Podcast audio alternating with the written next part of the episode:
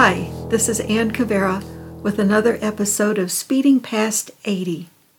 You might notice, at the suggestion of several listeners, we've added a little music to the beginning and end of our podcast.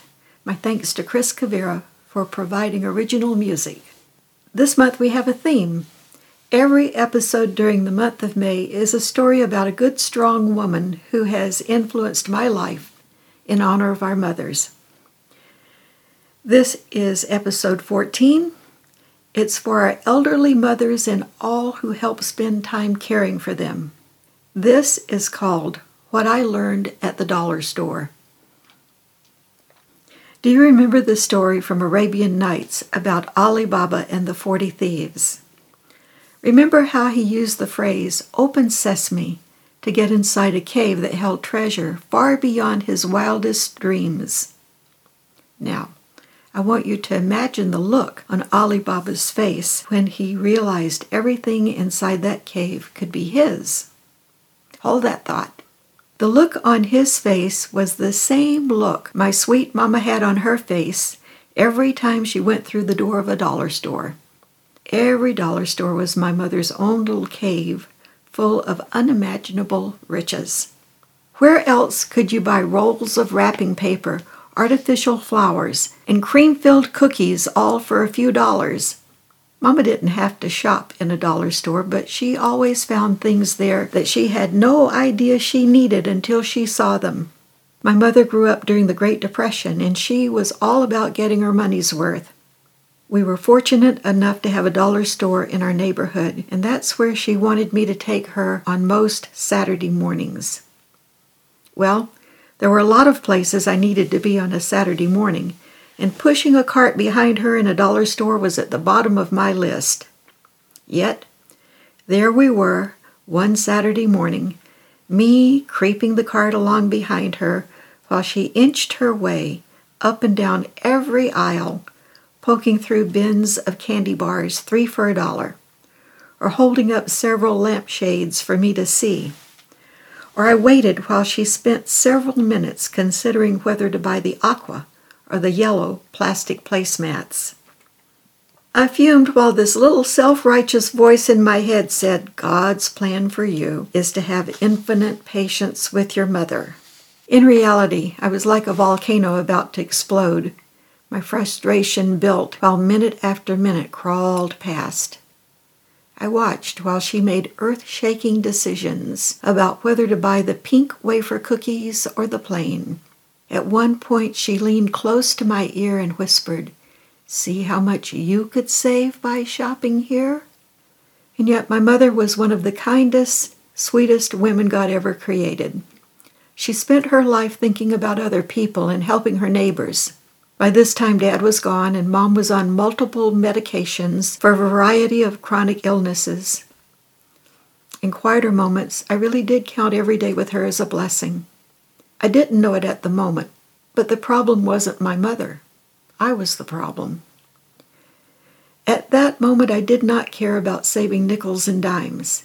I was in agony, trying not to scream. I have laundry to do. The kitchen floor has to be mopped, and I haven't even started my grocery list. Well, fortunately, by a certain age, most women realize screaming in crowded stores is not a good idea. I pasted a smile on my face and accepted my Saturday morning fate. You know, back in the beginning of our years taking care of mom and dad, we put our lives on hold and we talked about the day when things would get back to normal. Gradually, the truth dawned on us. Normal would be whatever showed up on our plates on any given day. Normal meant doing whatever had to be done Normal meant never having enough time to say yes to friends or events we once enjoyed. It took a while for us to accept this, but once we let go of what we thought our lives should be, the days got easier. We came to think of life as a river, and we were caught riding the current. Sometimes the current hurled us through perilous rapids. Other times we drifted in nearly stagnant backwaters. Through it all, faith was the boat that carried us. True, sometimes faith carried us kicking and screaming, Once in a while, we managed to row a little. Other times, totally exhausted, we curled up, not caring where the current might take us. Now, on this particular dollar store morning, I'm caught in a barely moving kind of drifting current with no way of escaping until it runs its course. So I let my mind wander. And I remember a book I used to read to the children. I think it might have been called The Practice Principle or something like that. This children's fantasy book took place in a world where nothing ever wore out. In fact, everything started out as old and ragged and gradually became more beautiful with use. A ragged jacket became sleek and whole only after many years of wear. Old shoes appeared shiny and new if you wore them long enough. A well lived in shack slowly turned into a mansion. The kids liked this book, and we read it more than once. I'm thinking about this, and it hits me with such force I stop the cart. Patience, kindness, love, generosity, gratitude, all of those beautiful, intangible realities that outlast this world do grow stronger and more beautiful with use. Patience, when tested, can either shatter or drop by drop become strong as steel. Kindness grows like a muscle only if it's exercised. Love multiplies when we give it away.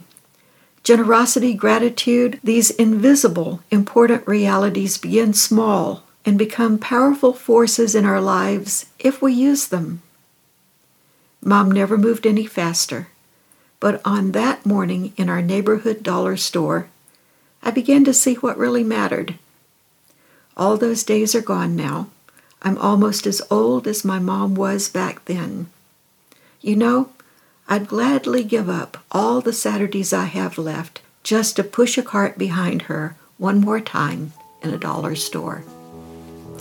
Thanks for listening. I'll be back next Tuesday with another episode of Speeding Past 80. Our book, Grounded in God, has more stories of faith, hope, love, and laughter.